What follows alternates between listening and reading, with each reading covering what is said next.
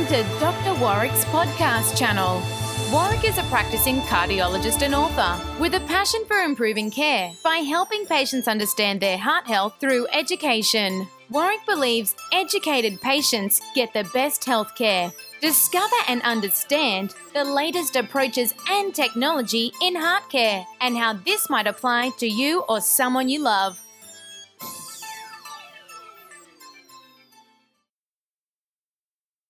Hi, my name is Dr. Warwick Bishop, and welcome to my podcast and videocast station, and welcome to the Healthy Heart Network.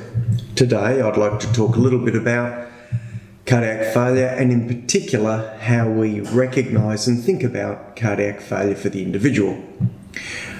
Well, from a historical perspective, cardiac failure has been recognized for thousands of years the documentation of patients or individuals swelling and being short of breath has been recorded by the Babylonians, by the Egyptians, and by the Greeks. So we have been observing the process of people retaining fluid and suffering the consequences of that for thousands of years. It wasn't until the end of approximately the 17th century when the term dropsy was used or applied to that symptom complex of retaining fluid and associated shortness of breath. The features were observed more and more and became recognised more broadly in the 18th century, but it wasn't until the end of the 19th century when two physicians called Blackwell, uh, sorry, Blackall and Bright started to develop and advance our understanding of the process of fluid retention or dropsy.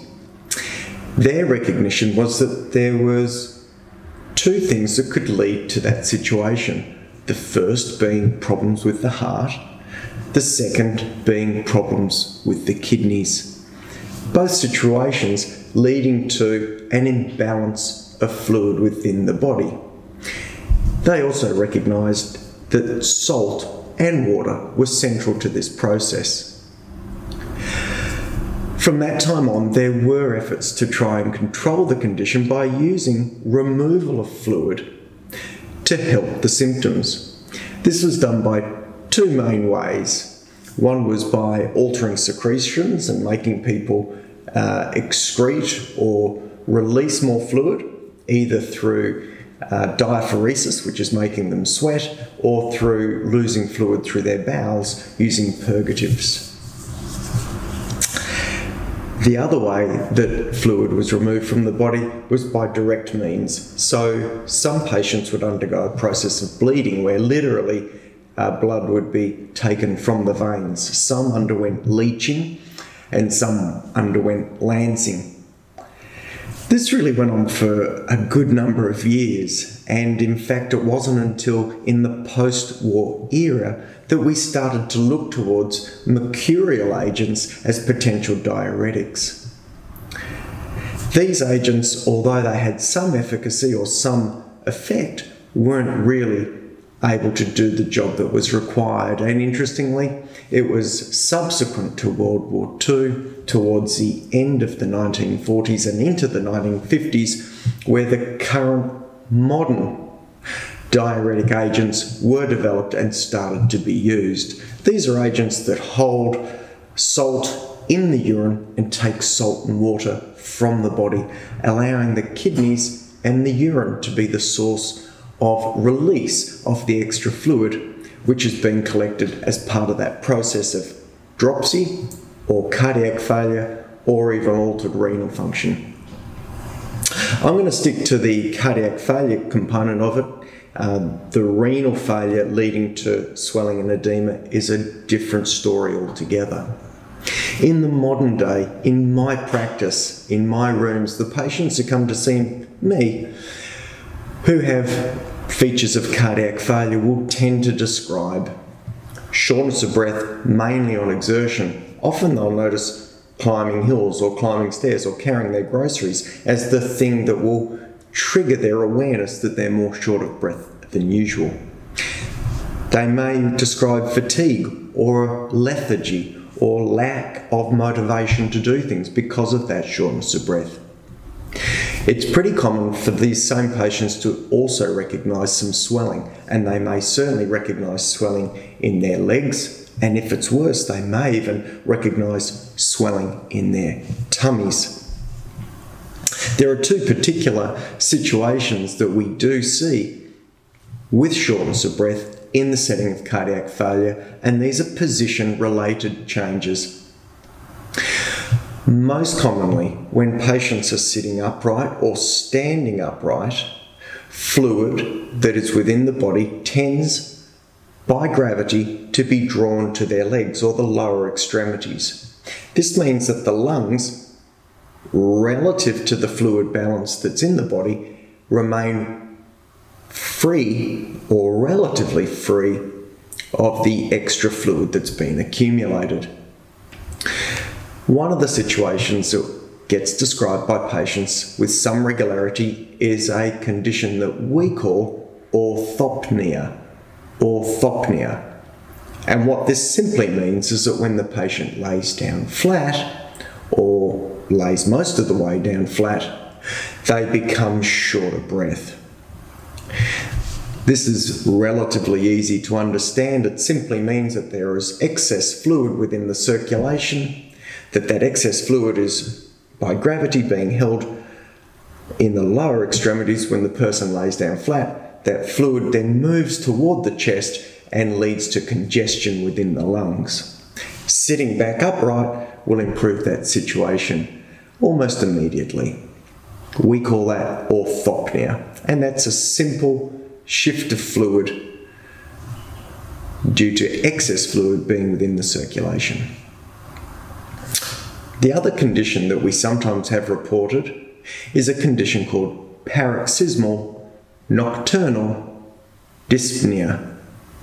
Paroxysmal nocturnal dyspnea. So, this is shortness of breath that comes somewhat out of the blue in the middle of the night. What patients will describe is that they go to bed without any problems. In fact, they don't have orthopnea. So, this condition is a precursor to orthopnea. These patients will go to bed relatively comfortable, they'll have several hours of sleep, but then be interrupted with shortness of breath, a feeling of suffocation. This clearly provokes anxiety and fear. These patients will sit up, get out of bed, and the historical reports, the clinical reports, that we read about as training doctors is that these patients will open a window and get fresh air to help relieve their symptom. Well, what's happening with paroxysmal nocturnal dyspnea is there's still fluid overload within the body, but that fluid overload is mainly held within the tissues, not within the circulation. If it's held within the tissues, then as the patient lays down and rests overnight, the fluid that is in, say, the legs, the lower extremities, moves out of the tissues into the circulation. The circulatory volume increases. That circulatory volume, as it increases, can then flow back to the chest, cause congestion, cause shortness of breath, cause the features of cardiac failure, and wake this person up in the middle of the night. These patients really do get some relief by standing up, going to a window and getting some fresh air, by altering their posture, their position, that fluid starts to shift away from their lungs and that brings relief in terms of their breathing.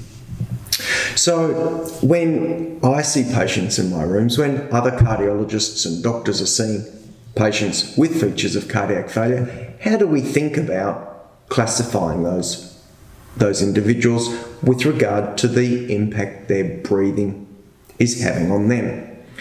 Well, we use a simple scale, which is pretty broadly used and really quite convenient in a clinical setting, doctors talking to doctors, so we get an understanding of exactly what a patient's able to do.